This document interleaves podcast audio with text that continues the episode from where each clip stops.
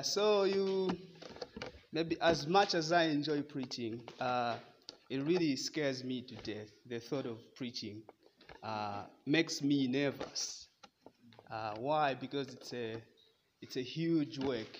It at least for me, it involves uh, you know diligent study, praying and sweating and all that. So uh, it's something that is really huge uh, for me. But I also know, so the comforting thought is that uh, uh, God is able to use what is broken and bring out uh, whatever He wills at the time. And uh, uh, He's able to use us in our own weaknesses at the same time and be able to accomplish uh, His, own, his own desires. So let us pray. Sovereign Word, thankful for today. I'm thankful that you can use me in my own weaknesses. I pray, Lord, that uh, you bring out whatever you have uh, intended uh, this afternoon, and that uh, I pray for all of us that will be uh, obedient to your word, and that will be a people that will be looking after obeying you in whatever we do. I pray that your power will be manifested in this place uh, today. In Jesus' name, our Lord, I have prayed. Amen. So, the book of Romans. Ah, let's go to the book of Romans. And there's something particular that I like about the book of Romans. Uh, so while these are all the books in the, te- uh, in the Bible are able to bring the gospel, are able to pro- portray Jesus Christ, uh, I think that uh, Paul, in a way that he wrote Romans, is a little bit unique. So there are two things that I see. Number one that stands out is that his um, the way he exposes the condition of man or uh, the nature of man, that man is sinful. So you will recall that uh, starting uh, 1 verse 18, Romans 1 verse 18, up to chapter 3, Paul is able to argue that all are sinful, all have sinned, both Gentiles and Jews. Okay, so that's, that's number one. He's trying to, uh, to put man in his rightful place. And number two is uh, his revelation of God. Okay, what God has done and who He is. So you will see that in verses chapter 1, verses 16 and 17, he's able to talk about, uh, uh, in, in a summary, he's talking about the gospel. Now, in the gospel is the righteousness of God revealed for salvation, for those who believe, a righteousness that is by faith. So he's talking about the gospel. The gospel is the power of God Himself unto salvation for those who believe, namely those again that you see, those who have sinned. So this is the connection. When he says that all have sinned, then he provides a common solution for all. There has to be a common solution for all who have sinned. So which is the gospel of Jesus Christ. However, there are questions that are asked about the gospel sometimes. Is it sufficient enough? Can it save sinners? Is it, is it enough for our living in, a, in my personal life? Can I rely on the gospel and be good? So there are such questions that get asked. So today in our passage, I want us to see, of course, what Paul is trying to portray in an indirect way uh, that the gospel is sufficient. So I don't ascribe titles to my sermons if you follow me, but I provide what I call a theme or an overarching idea because every sermon has to have an idea. Okay, so there's that. So if you want to grasp that, I've called it the sufficiency and the power of the gospel. That's what I'm going to be uh, talking about. So let's read Romans chapter 1. So, Romans chapter 1, starting verse, I'll read from verse 7, but my focus is going to be uh, verse 8 up to 13. All right? So, from verse 7 To all in Rome who are loved by God and called to, he, to be saints, grace and peace to you from God our Father and from the Lord Jesus Christ. First, I thank my God through Jesus Christ for all of you because your faith is being reported all over the world. God, whom I serve with my whole heart in preaching the gospel of his Son, is my witness how constantly I remember you in my prayers at all times.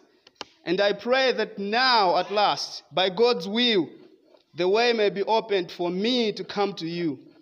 I long to see you so that I may impart to you some spiritual gift to make you strong. That is, you and I may be mutually encouraged by each other's faith. I do not want you to be ignorant or unaware, in other versions, brothers, that I planned many times to come to you, but I have, but have been prevented from uh, doing so until now, in order that I might have a harvest among you, just as I have had among other Gentiles. Amen. Now, uh, Paul is opening his letter here. Of course, we know that this letter is written by Paul to the uh, congregation at Rome. Uh, Paul is an apostle of Jesus Christ. Uh, Paul apparently had never been to Rome. Um, so, but he has the people in his heart. The people are in his heart. That's what you, you should know. So he starts, let's go to verse 8. I said I'll start in verse 8. So he starts uh, by saying that he thanks God through Jesus Christ for the Romans. Because that's where the, the, the letter is being addressed to. For the Romans. He's thankful for the Romans. Why? Because your faith is being reported all over the world. Okay, so he's thanking them because of their faith. Okay, now if you read that, it doesn't make like, yeah, thanking them for their faith. So what? You know, it's just, it's just a statement. But then we need to, there are two things, perhaps more, that we need to know for this statement to make sense. Number one is that the church at Rome, there's no record of an apostle starting a church at Rome. Okay, so these are people, ordinary people, probably an outflow of the events of Acts chapter 2. We know what happened at the outpouring of the Holy Spirit, coming of the Holy Spirit on the church, that there were people present from all over the world of the day. So it is believed that these people might be the ones that started the church at Rome. So uh, the people that started from the scratch on their own, without a giant, without an apostle, and yet their faith has grown. You have to say something about that. It's a commendable thing. So, this is why Paul is mentioning. Number two is the place itself, Rome. Now, when we talk about Rome, we are talking about the capital of the, you know, the most powerful empire at this time. Okay, so this is the center of politics. This is not a religious friendly place. Okay, it's, it's a place where the, the emperor himself resides. And you know that the emperor himself called himself a god, right? So it's either you worship him or you don't. So for these people, for their faith to thrive in such an environment was a commendable thing. So Paul had to mention it. And the world here can refer to the Roman Empire, but also it can refer to, you know, the inhabited world of that day. So it means everyone is talking about you, Romans. And it's, it's really good. Despite your circumstances, you're able to come out. So that's what Paul is doing by, by, by setting this statement. On its own, it's difficult to grasp what he's trying to say. Okay, so, so I was able here to you know, draw out some things uh, that we can, uh, you know, make use of. So in our today's world, maybe we think about the church, uh, the environment that we are in, our country, perhaps of different ministries. What if the environment doesn't, doesn't seem favorable for the church? You know, it, will the church shut down? And let's go to the words of Jesus Christ in, in Matthew. He says that the gates of hell will not be able to prevail against the church. So, uh, as hard as the environment was for the Romans, the gospel was still able to make inroads into the city and cause the people to thrive and cause their faith to grow. So, this is the power uh, of the gospel. And in 116, the verse that I referred to, when Paul says the gospel is the power of God, it's not just about semantics, it's not just using words. He's trying to compare the power, the human power, which is Rome. You know, Rome is, is emblematic of power. Like, that's the personification of power. You can't talk about power in history without talking about Rome. Now, when Paul says the gospel is the power of God, he's saying, I know you have that power as Romans, but then there's a power that comes from God, which is beyond It is unimaginable, it's beyond, it's unfathomable. This is the power of God unto salvation. It's not political power, it's the power that saves men. Amen. So when he says the gospel is the power, this is what he's talking about right here. That it can cause people to thrive in an unfriendly environment. Let's talk about our personal lives. Are there things that you have accepted as, as, as, as things that I cannot overcome in your personal life? Are there things that you have accepted as a defeat now, can the gospel cause you, can the gospel cause me in my personal life to be victorious? Can the gospel do that? And I want to submit to you that the answer is yes. Because for Paul to be able to report about the faith of the Romans, it means, I, I tell you what, you cannot, here's what you need to get. We cannot have a faithful church if we don't have faithful individuals. Okay, so it starts with individuals. It means there was victory in the lives of the Romans, which reflected in their church. Amen. So this is a challenge to us. This is a challenge to us. And connecting with that, what are you known for? What am I known for? When people talk about me, what do they talk about? What am I known for? This is a question that we can ask ourselves. And it's just not about the answer to the question, but knowing that the answer to the question matters because the world watches. Okay, so what you do as a believer, the world is watching and the testimony is going to go. So you can either bring disrepute to the testimony of the church or your personal testimony, or you can bring honor. So it's one of the or the other. So this is a challenge to all of us that we may check what are we known for when people talk about me, when people talk about you. Of course, I'm not talking about gossips. I'm talking about if they were to describe you, what would they talk about? What are you known for?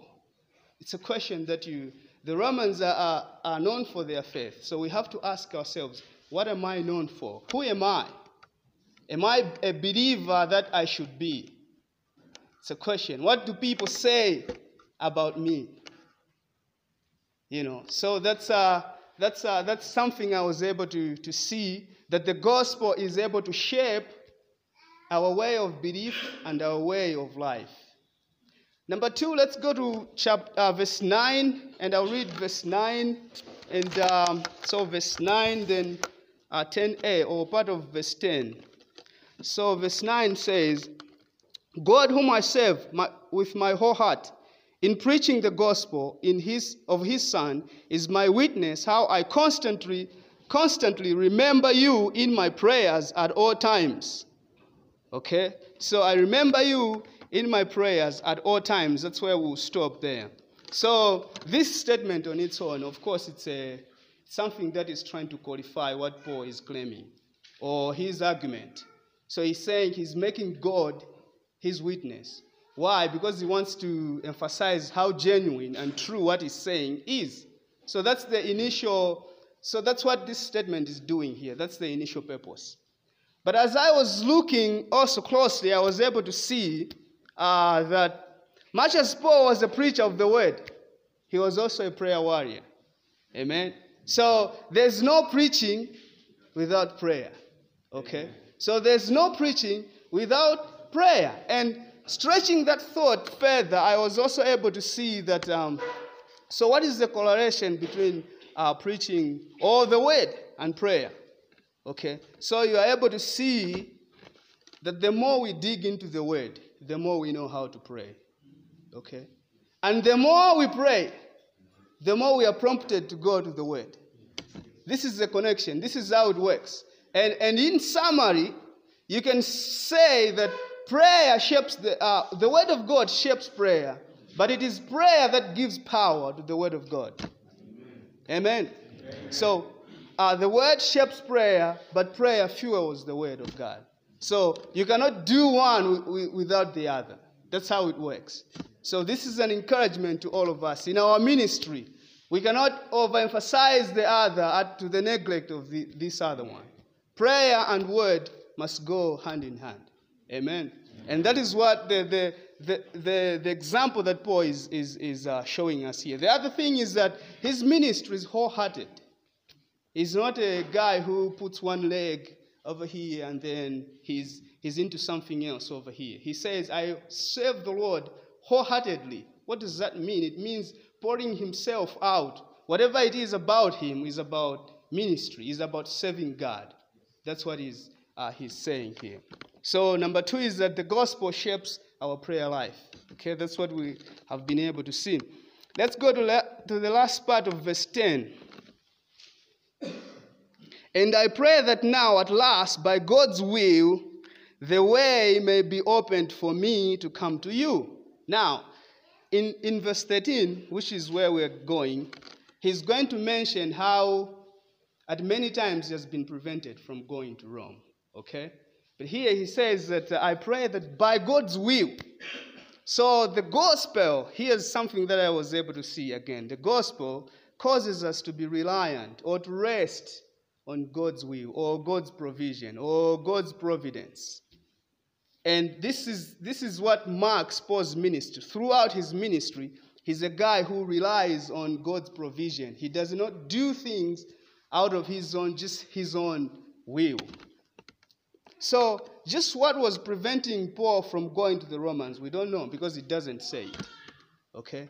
But if you read in chapter 15 of the same book, you'll be able to see uh, that Paul is mentioning number one, that he was engaged in ministry in, in the re- eastern region, uh, probably in Asia Minor. And number two, you are also able to see that Paul was involved in the collection, collecting funds throughout, the, throughout Europe to take to the brothers in Jerusalem. So those could have been things that prevented him from uh, going to Rome. Okay, and in 1529, Romans 1529, he is able to say that I know that when I come to you, I will come with the full blessing of Jesus Christ. So there's a blessedness in obeying, in staying in the will of God. Sometimes we pray, and then God does not open doors for us. This could be, is, it is an encouragement to all of us. When God does not open doors, does it mean He's neglecting us? No, it is for our own good and for His own glory. So ours is to obey Him, ours is to uh, trust Him. That's what we are supposed to do, no matter the circumstances. We ought to trust uh, in the Lord. Okay. Uh, so I was, I was, uh, I was thinking about the, the verse in, in Jeremiah. Blessed is the man who trusts in the Lord. Okay, for he shall be like a man planted by the streams of water, and he shall bear fruit and without ceasing. So that's the blessedness of relying or trusting in the Lord. So this is this is what Paul is marking out uh, for us. And of course, we know that Paul later on, if you read the book of Acts, especially chapter 25 going forward, that he was able to go to Rome, but not in a way that he planned. He didn't go, of course, I think he planned to go there, you know, on his own, free, but he went there as a prisoner. But of course, God answered his prayer, right? He went to Rome. That's, that's the thing. But he did not go in a way that he thought he would.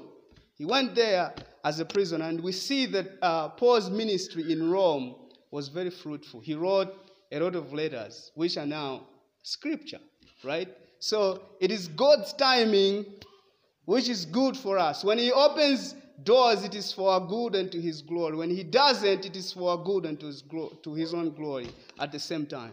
Amen. Um, let's go to let's go to verse 11. I long to see you so that I may impart to you some spiritual gift. Okay, it's not gifts, it's spiritual gift to make you strong. Okay, let's stop there. So I long to see you. Now, here, Paul didn't have an entitlement to go and see the Romans. Why? Because he's not the guy who started the church. If he were today, would say, ah, that I, I don't need to go there anyways. You know, he he was good if he didn't didn't go there because he would say, I'm not the founder of that church. Okay? But that thought is very far from Paul's mind.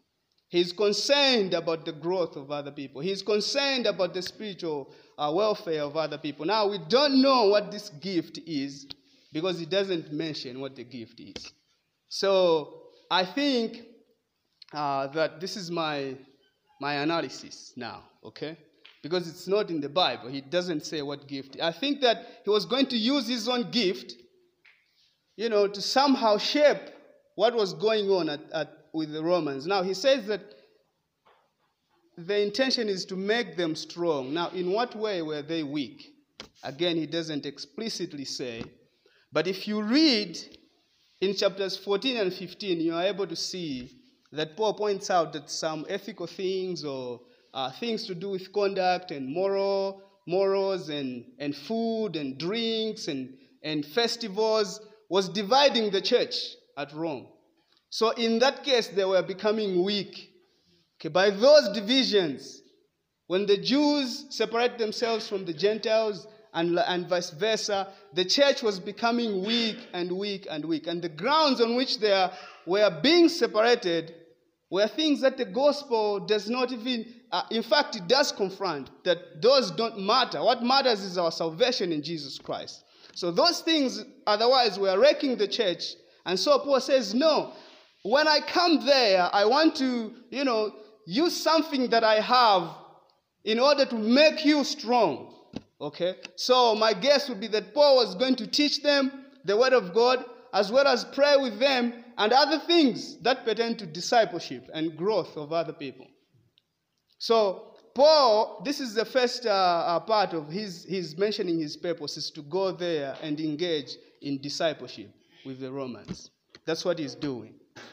So, the challenge to us could be how concerned are we about our fellow believers? If Christianity is, is about family, if we are family as believers, then how often do we check on our family members? How often do we pray for them? You know, sometimes you can even see that a brother is dejected here. Like, you can see even the demon, I can tell you. But then you greet them with the expectation that they will say, I'm fine. You know, you, you don't really, are you checking on this person? Do you maybe take an intentional movement? Let me go and see uh, my brother Carson there. Or let me go and see my friend, whatever friend you have. So, uh, it is a challenge to all of us that we be able to look at our brothers and be able to check on them and be able to be concerned about their progress, their spiritual progress, their physical well being. How well are they doing? You know, it, that means fellowship. It means we are fellowshipping. It means we are concerned. We are, we are being family. We can make calls to our biological family, but then we don't check on our, our spiritual family. You know, and that's, that's just, uh, uh, it's worrying on its own. The second part of Paul's purpose, now he explains the way this imparting was going to happen. He says, that is or, in other words, how? That you and I may be mutually encouraged.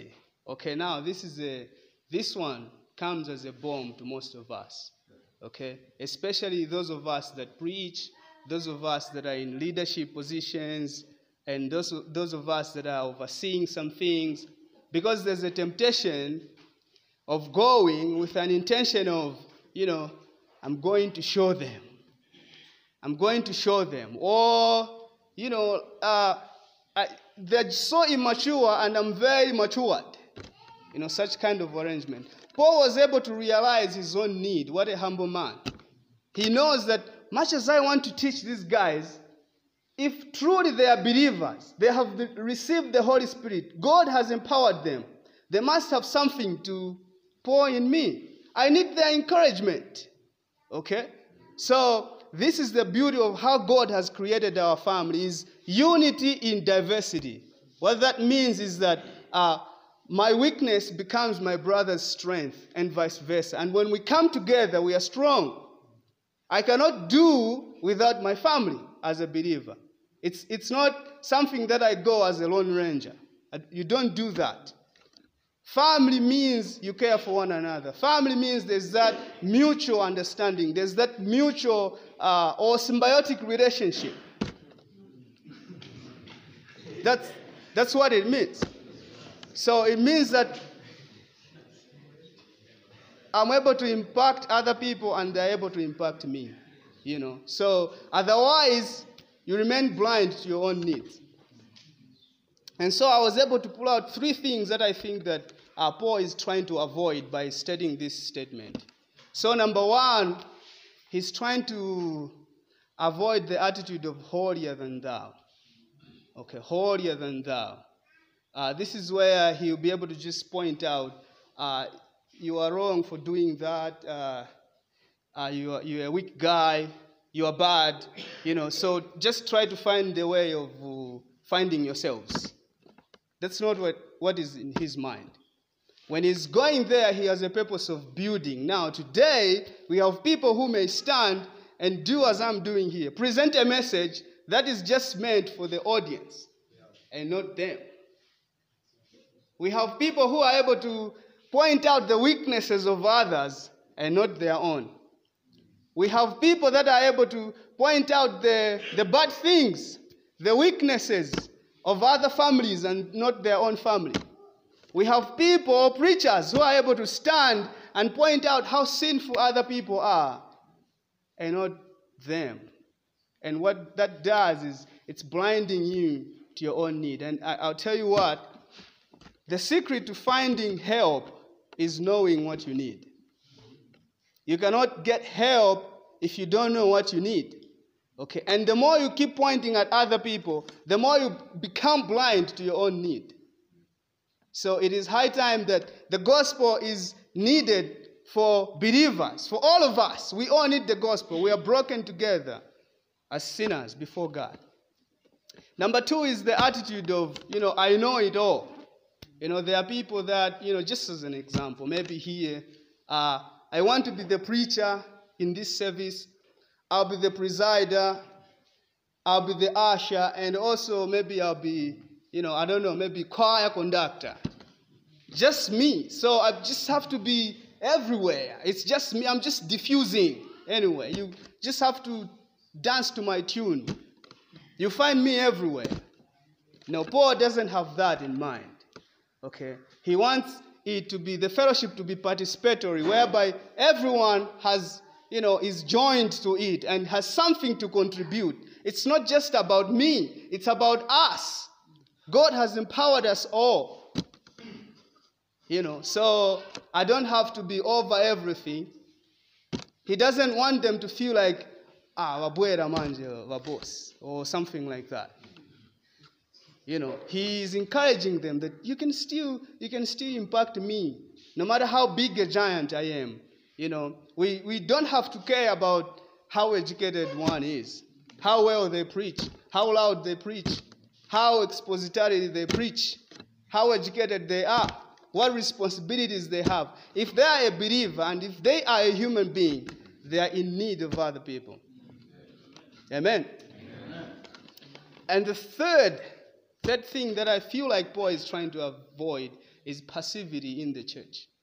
Okay, so much as there are people that want to be everywhere, there are also people that they don't want to participate in anything. asogolere mungayembeko pakwaya ahaya ah, ah, ah, praise team bwanji ahaya tieni ku outreach mungalalikireko pa antioch So it's it's like what do you have to offer? Like as a believer, what are you offering to the body of Christ? What are you doing? It's like what do you what do we have to get from you? You know, Paul is trying to avoid that. Like, don't be passive. I want you to engage. I want you to be in this fellowship called, you know, as believers together. You know, you don't have to be passive as a believer. You have been equipped to do the work of Jesus Christ. You know, shame on me if I avoid for the sake of being ashamed. You know, or maybe shun serving. So all of us have been equipped to serve in the body of Jesus Christ. Amen. So we are all empowered. Don't be passive. Wherever you are, don't be passive. Whether you serve here, whether you serve at Gethsemane, Grace, Calvary, Blessed, the Ambassador Gospel churches, wherever you are, on this side there are churches that I don't know very well. Uh, yes. Uh, so don't be passive, be engaging. Okay, because why? The reason is simple because you have been equipped, you have been given a spiritual gift, you have been give, given the mandate, you have been given the power to impact other believers as well. You know, the purpose of the uh, spiritual gift is for the growth of the church. And when we talk about the church, we are talking about individuals, right? So the more you impart your friend, the more you get from them, the better we become. Okay? So let me conclude. I don't know how well we are doing on time. Uh-oh. Uh, so let me conclude uh, with verse 13. Uh, it's not really concluding, but let's go to verse 13. Uh, I do not want you to be unaware, brothers, that I planned many times to come to you, but have been prevented from doing so until now, in order that I may have a harvest among you, just as I have had among other Gentiles. Now, the first purpose was to do edification. Okay? The second purpose is to evangelize. So the gospel for evangelism, right? So we evangelize with the gospel. And Paul here is using an analogy of harvest. And this sounds familiar with what Jesus said himself. Uh, the harvest is plenty, but then there are few laborers. Pray that the Lord should send laborers into his own what? Into his own harvest. So this is a gracious invitation to all of us. Okay? We have been invited to be laborers in the field of Jesus Christ. And to be, to be laborers of Jesus Christ is not something like a slavery. This is a gracious invitation. It is we are called to work for the master of masters, like the Lord of lords. How great is that? So, when last did we engage in a, an intentional and purposeful evangelistic discussion with an unbeliever? When last did we do that?